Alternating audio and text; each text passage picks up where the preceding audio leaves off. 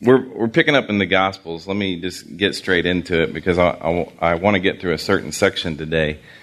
I want to get through uh, him meeting not only uh, with Pilate, but with, with Herod. So just let me pick up in reference to where we left off last week. For those of you who are not here, I'm going to pick up at John 18, verse 28. It says, Then they led Jesus from Caiaphas, who was the high priest designated by the Roman authority, to the governor's headquarters. It was early morning, and they did not enter the headquarters themselves, otherwise, they would be defiled and unable to eat the Passover. The Hagigah sacrifice. I forget what I was saying last week, but it was not Hagigah. It was, I think I got my syllables uh, interchange there, but the Hagigah Passover sacrifice was what happened on Friday morning at 9 a.m. And they knew that if they went into this Gentile building place, they would be defiled. The whole reason we say that is so that you know there's an additional sacrifice that happened besides the Thursday night Passover sacrifice. There had to be a Friday morning sacrifice called the Hagigah. So, so Pilate came out to them and said, What charge do you bring against this man? They answered him, If this man weren't a criminal, we wouldn't have handed him over to you. There was no charge because their primary witness, Judas, had already gone out and hung himself. He's dead. The, the one guy that was going to bring the charge against Jesus can't do it. So now they don't have a civil charge to bring against Jesus to Pilate. It says in verse 31 Pilate told them, You take him and you judge him according to your law.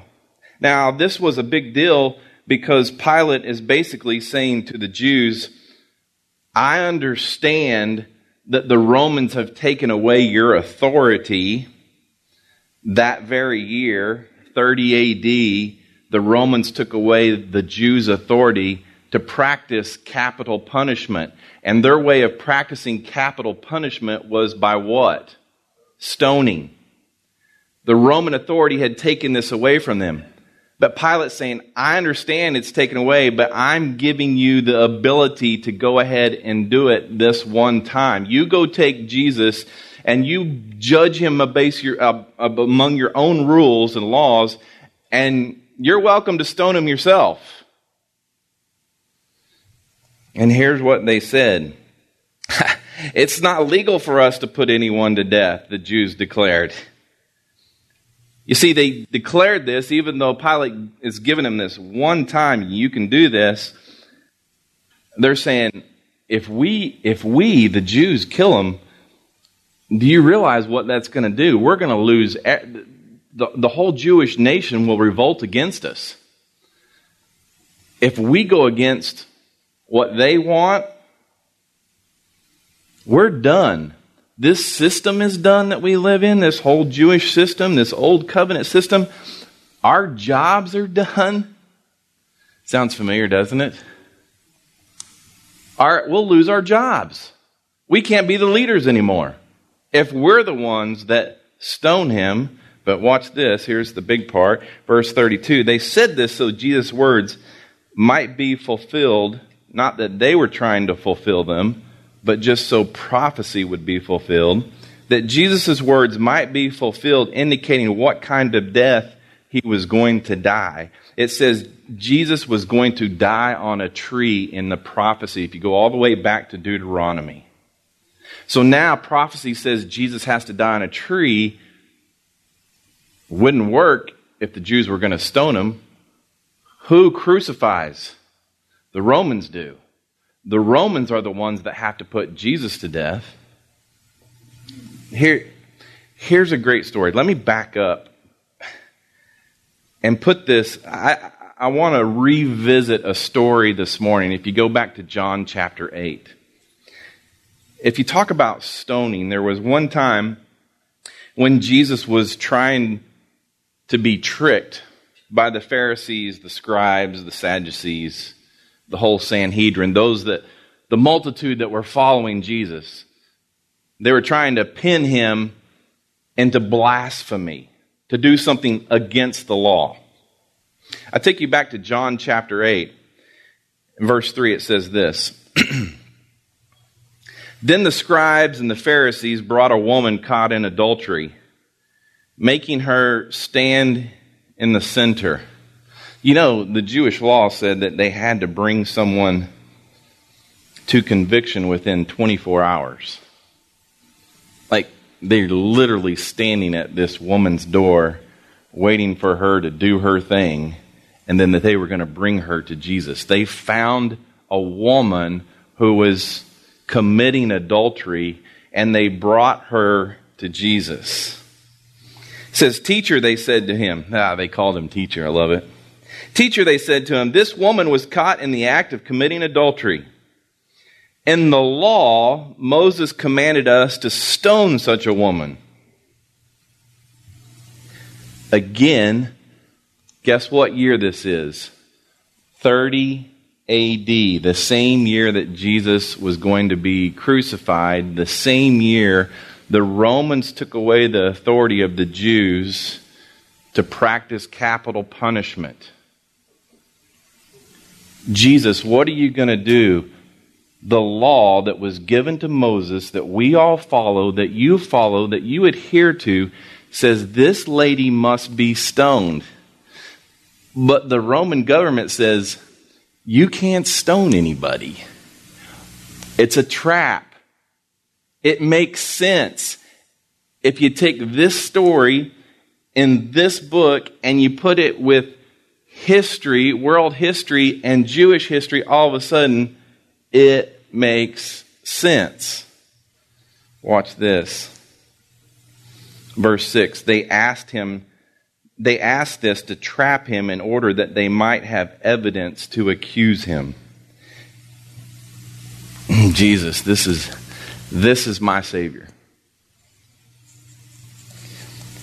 Jesus stooped down and he started writing on the ground with his finger. You can write a whole message just on that right there. The hand of God stooping down, nobody knows what he wrote. It's not in the Bible. There's a lot of theories, a lot of hypotheses about what Jesus wrote. But Jesus began to write in the ground. It says, When they persisted in questioning, he stood up and said to them, The one without sin among you should be the first to throw a stone at her. Obviously, Jesus is the Son of God. He, next month we celebrate him as a, as a baby born. And then we know that Jesus grew in wisdom and stature. And as he grew, I'm sure that God revealed things to him as he grew in wisdom and stature. And one of the things that I'm sure God revealed to him at this very moment while he's stooped down in the dirt, writing in the dirt with his finger, tell these men, tell these men if they want to cast a stone, they have to be sin free of the exact same sin. God tells Jesus to say this. If there's anybody here that can cast the first stone, in other words, Jewish law says you cannot stone a person if you've committed the exact same sin. It's impossible. It's against the law for you to do that. God tells Jesus to say this. And watch this. Then he stooped down again and he continued writing on the ground like he's not looking at the men. He's looking at the ground. And when they heard this, they left one by one. What did that just say? that the scribes, the Pharisees, the leaders of the Jewish nation all committed adultery.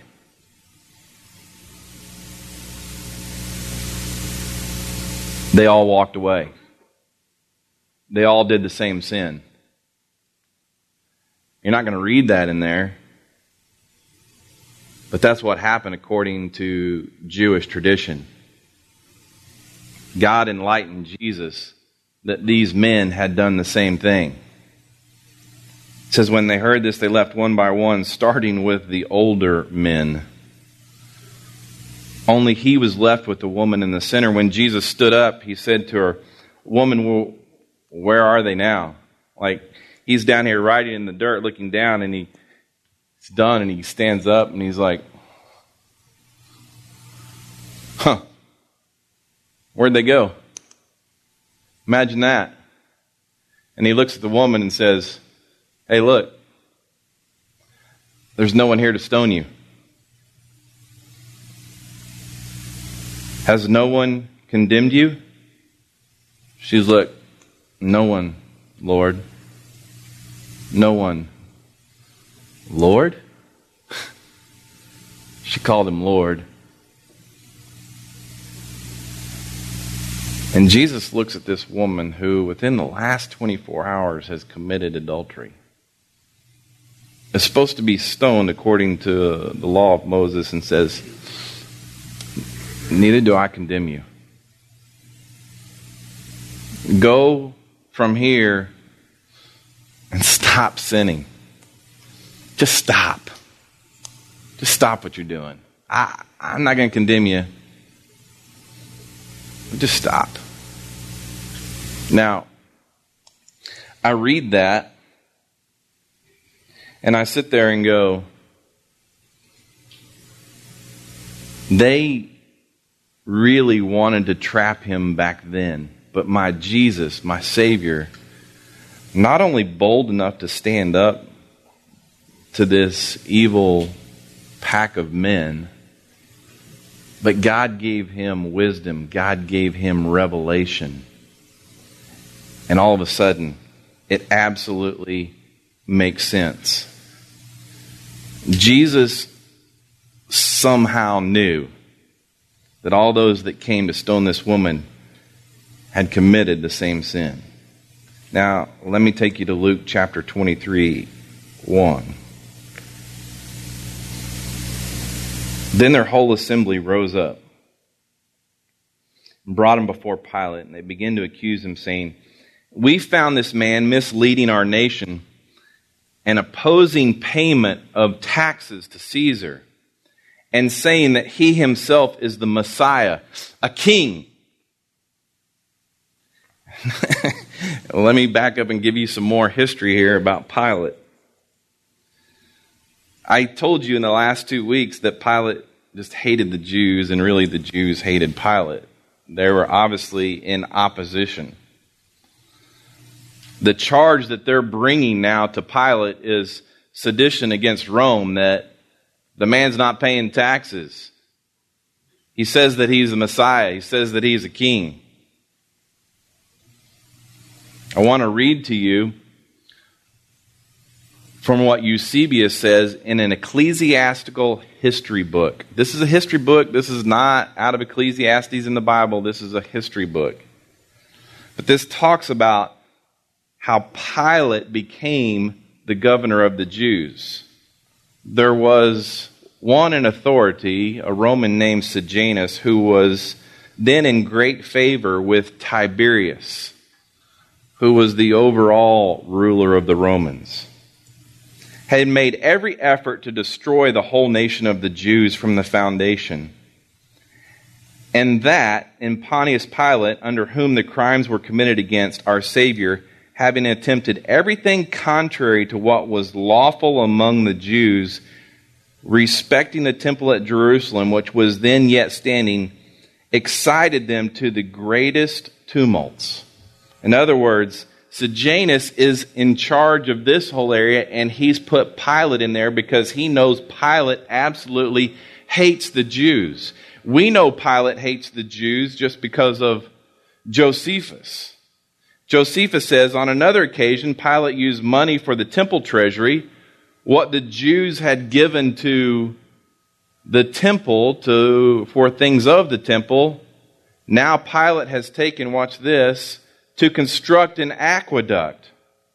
When the Jews assembled outside his quarters to protest, he ordered soldiers to dress like the Jews and mingle among the crowd.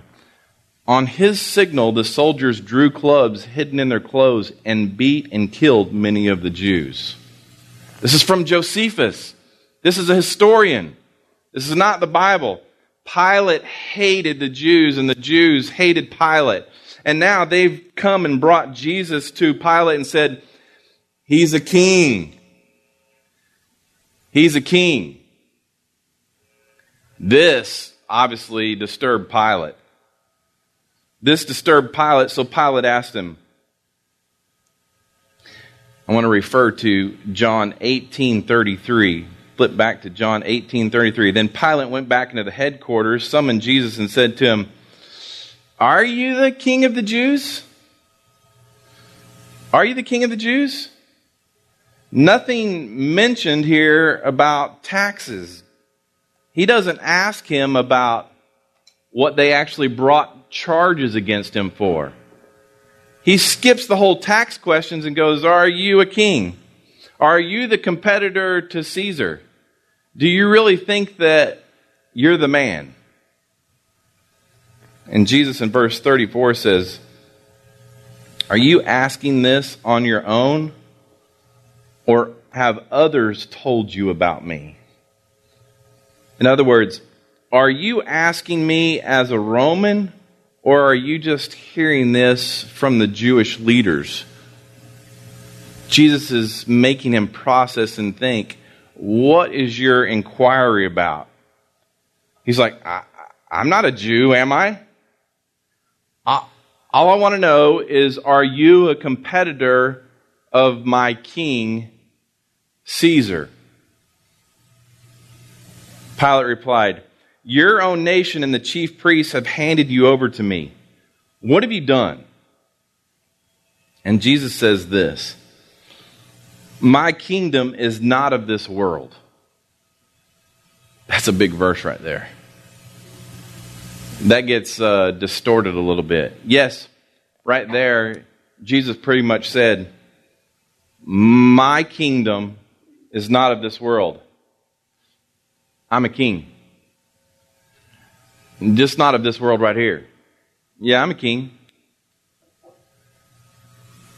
But his kingdom, his reign, does not come from the authority of this world.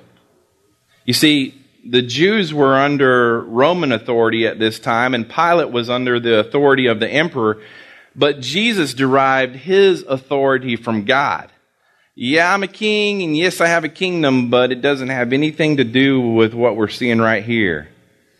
His kingdom is spiritual. In the hearts of his followers, he doesn't depend on worldly or fleshly means to advance his causes. It's all spiritual. Look, if his kingdom were from this world, by now his followers would have assembled an army and fought to release him. It would have been evident right here. He could have easily gotten out of this mess just because of his followers. Jesus came to be the king and establish his kingdom here on earth. When he was born, Christmas, he came here to establish his kingdom and be king on earth, but his own people rejected him. Like, that was the intent. For Jesus to be the king when he came here. And the Jews absolutely rejected him. Think about it.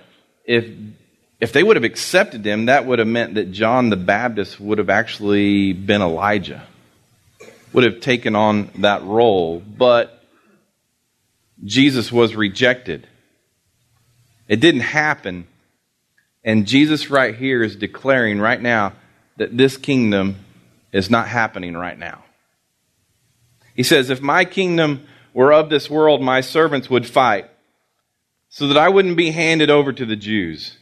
But as it is, my kingdom's not from here. They rejected me. My kingdom is somewhere else. Verse 27 says, You are a king then? Did you just say that you're a king? Pilate is processing what Jesus just said in light of what Sejanus, his leader, put him in authority to do. Jesus replied, You say that I'm a king. I was born for this. I came here in a manger. I was born to be a king. And I have come into the world for this, to testify to the truth. Everyone who is of the truth listens to my voice. I'm going to camp right there for a second. Everyone who is of truth. Who's this? Who's of truth? Hello? Yes. What? Believers. Us. That's us in this room. We're of truth. Why are we of truth? Have the Holy Spirit. We believe that Jesus is the Son of God. We believe that Jesus is the Messiah. Simply put, everyone who is of the truth listens to my voice. Does intellectualism cause you to understand the truth? Absolutely not. Pilate was an intellectual man. He was a very intellectual man. Jesus is like saying, Those who are of the truth hear my voice. Jesus said right there to Pilate, Look, you want to know what I'm the king of? I'm the king of truth. That's who I am.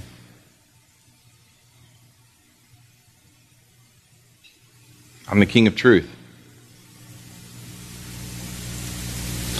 And Pilate looks at him and asks one of the best questions of all time.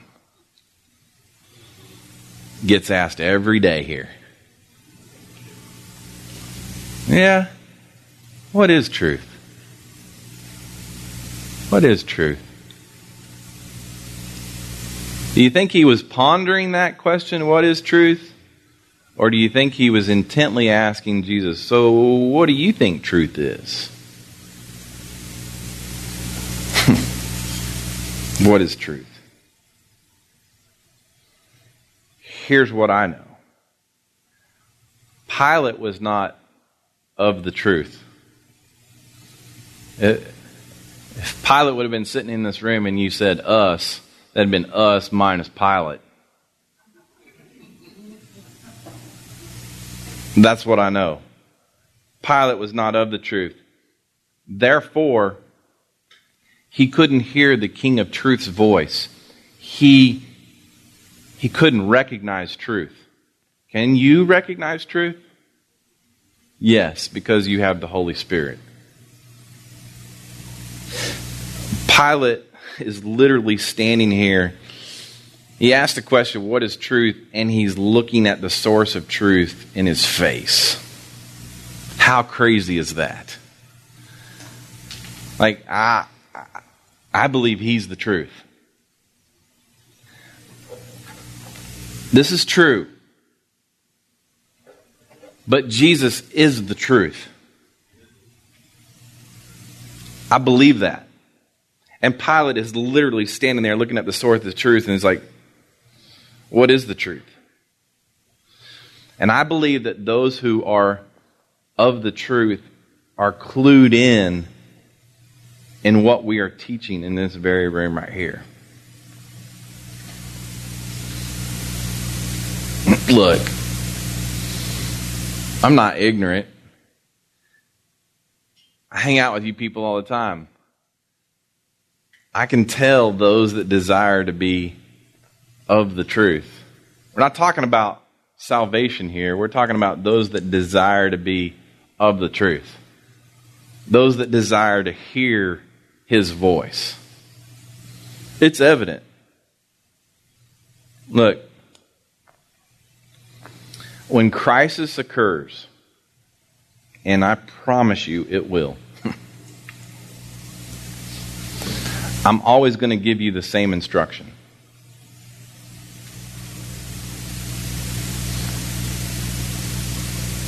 I will always give you the same instruction. You call me, guarantee you I'm going to say this to you. Keep your mouth shut. And seek the wisdom of a small circle of friends that you absolutely trust.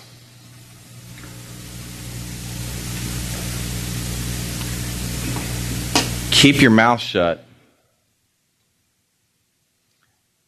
and keep your circle of people that you're seeking wisdom from to a small group of people that you trust that you absolutely know have that you know they have wisdom. Quit telling everyone your story. Trying to get sympathy. Trying to get somebody to agree with your selfish fleshly opinions. That's kind of harsh, isn't it? Just stop.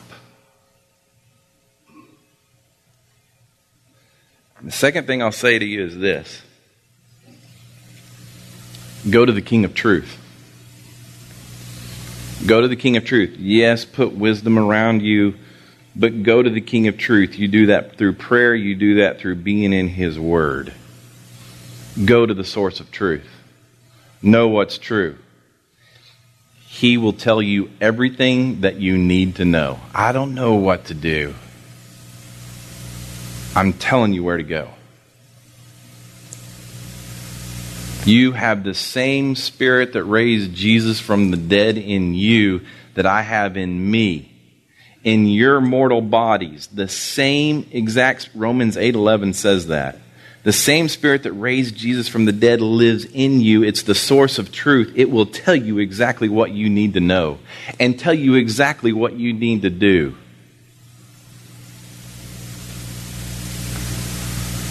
You see, Pilate doesn't want Jesus to win, and neither Pilate or the Jews will win. I take you to Matthew chapter 27, verse 12. It says, While he was being accused, the chief by the chief priests and elders, he didn't answer. Jesus didn't say anything. He just kept his mouth shut. Hmm. Then Pilate said to him, Don't you hear how much they're testifying against you? But he didn't answer him on even one charge. So the governor was quite amazed. The people are yelling telling him what all he's done. Pilate's asking him questions, and Jesus just stands there. Come on, Jesus. Give us one of those good old gut punches like you delivered in the past. Who wins? The man who never opens his mouth. That's who wins. You know, I, I said on Facebook just this week, I said I'm posting, posting less and less on Facebook. And then, of course, in the comment, somebody says, Why? Why are you posting less and less? And of course, I didn't respond to it. Uh, but I could spend the rest of my life defending myself and what I believe and what I do and what I teach. Seriously. I could I could waste a lot of time defending myself. Rather than just being in the Word, studying it and figuring it out and coming here and teaching it. No one has time for defending themselves. I don't have time for that. I, I, get it. If I don't reply back or if I don't com- comment, I'm rude. So therefore, I post less and less and just focus on the king, the source of truth. It, it really is easier just to keep quiet and deliver truth for those who actually want to hear it rather than those that want to pick it apart. I never wanted to put these messages out online in the beginning because I just I didn't want to have to respond to it all. Didn't want to have to. I'm at the point now where I don't even care. I would rather have you hear this, make it available to you so you can hear it. Those that want to hear it. Yes. Thank Todd. God, thank you for Todd.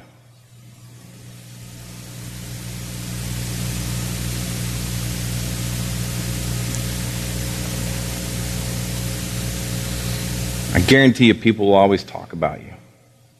And they're always going to accuse you. I promise you it's going to happen.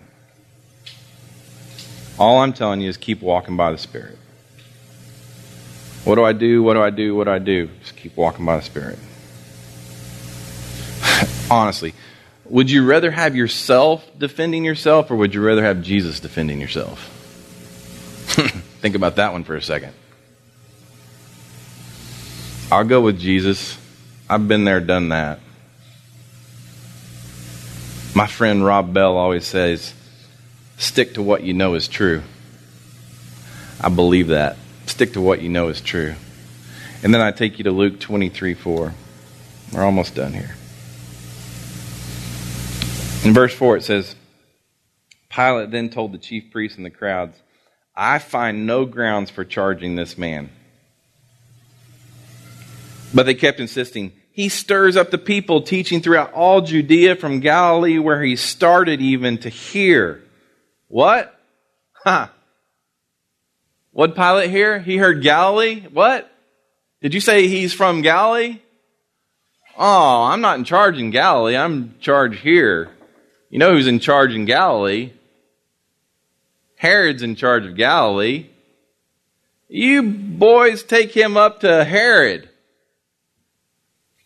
I wash my hands of this whole deal. I'm glad you said Galilee. Ha! That's Herod's issue now. it's so it's so awesome the way that you see this thing now. It says when Pilate heard this, he asked if a man was a Galilean. You see, Pilate didn't want to be the bad guy here. He didn't want to mess up the whole system. Finding that he was under Herod's jurisdiction, he sent him to Herod, who was also in Jerusalem. It's the Passover. Herod's not a Jew. What's he doing in Jerusalem? You're about to find out. He sent him to Herod, who was also in Jerusalem during those days.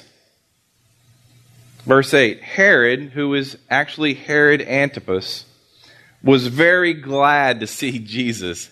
Herod was glad to see Jesus. He's been looking for Jesus. Maybe that's why he was in Jerusalem, because he knew that Jesus would be there for the Passover. For a long time, he wanted to see him because he had heard about him and he was hoping to see some miracle performed by him. Jesus, I want to see this magic show that you're doing. I've heard about you all over the land. You do some pretty crazy stuff. I want to see some of them. You know who Herod Antipas is, right? Let me take you to Luke chapter 9, verse 7. It says, Herod the tetrarch heard about everything that was going on. He was perplexed because some said that John had been raised from the dead, some that Elijah had appeared, and others that one of the ancient prophets had risen. And Herod Antipas says, Wait, wait, wait. I beheaded John. But who is this I hear such things about? And he wanted to see him. He's talking about Jesus. This whole time, he's like, Wait, I put John. You know who Herod Antipas is, right? He married his brother. He married his brother's wife, Herodias. And John the Baptist is the one that called Herod Antipas out. And Herodias didn't like that at all. So when, watch this, when Herod Antipas and John the Baptist actually became friends, he wanted to please his wife and says, to his daughter, and his, says, What is it that I can give you? And Herodias tells his daughter, said, Ask for John the Baptist's head. Well, Her- Her- Herod had already made this promise to his daughter. So now he's got to go kill John the Baptist, who he actually likes. Has to behead him, put his head on a silver platter. It's Jesus' best friend. This is the same Herod. I, I, I beheaded John, your friend, but I want to, people say that he's raised from the dead. I want to see what's going on here. Herod wanted to meet Jesus. Are you kidding me? And get this Herod is not a part of us, not a part of the truth. He was Roman. He was wanting to see amazing things, so he kept asking him questions. But Jesus, what did Jesus do? He didn't answer him, just shut his mouth. He used no words to defend himself. Who won? Jesus. How'd he win? Didn't say a word. My flesh would have gone off on Herod. if it would have been me, I'd have been, oh, dude, you're so vile. Jesus didn't say a word. The chief priests and scribes stood by, vehemently accusing him.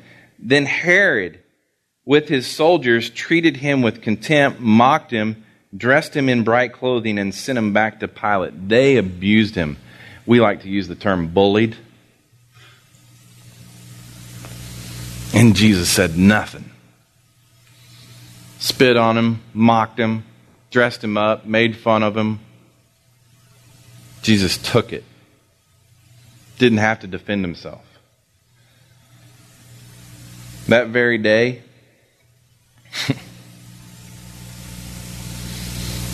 Herod and Pilate became friends. Previously, they had been enemies. It's a territorial thing, a authority thing, but now all of a sudden, Pilate's like, hey, Herod, you be in charge. And Herod's like, oh, Pilate's letting me have authority. They became buddies. Isn't that special?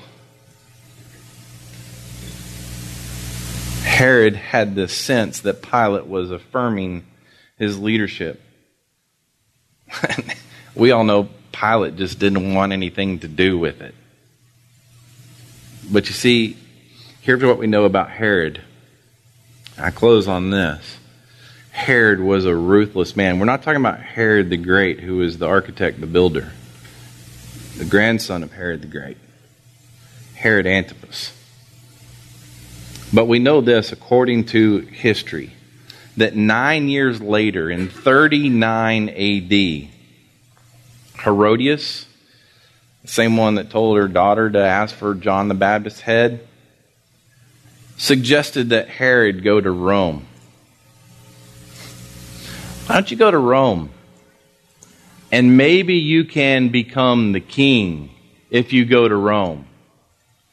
Just go just go now. Just go to Rome and possibly you can be king. Guess what? Herod listened to her and went to Rome. And guess what happened when he got to Rome? This is nine years after Jesus died. They exiled him to France, and he died a pauper in France. Why would I tell you that? That's why I wanted my son here. I'll say it. Corey, it would benefit you greatly to marry a wise woman.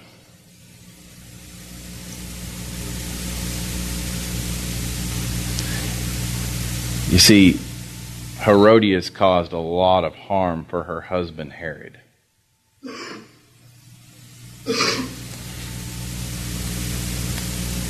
It benefits you to marry a wise person.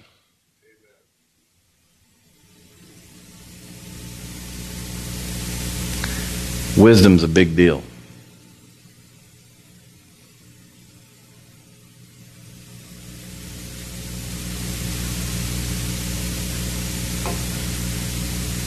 Father, I uh, thank you that I'm standing here uh, with my friends. And I feel, I, I know that I'm in a, a room of people that are full of wisdom. And I know this that knowledge comes from the world, but wisdom comes from you. And so I pray as a group that you would make us more wise, that you would give us all more wisdom. It doesn't come from ourselves, it doesn't come from knowing things, it, it literally comes from you. I trust that you will give wisdom to this group right here. That we will know how to walk this earth, listening to the voice of truth and trusting what we know. Lord, I, I thank you for uh, your word and my friends. And I pray these things in Jesus' name. Amen.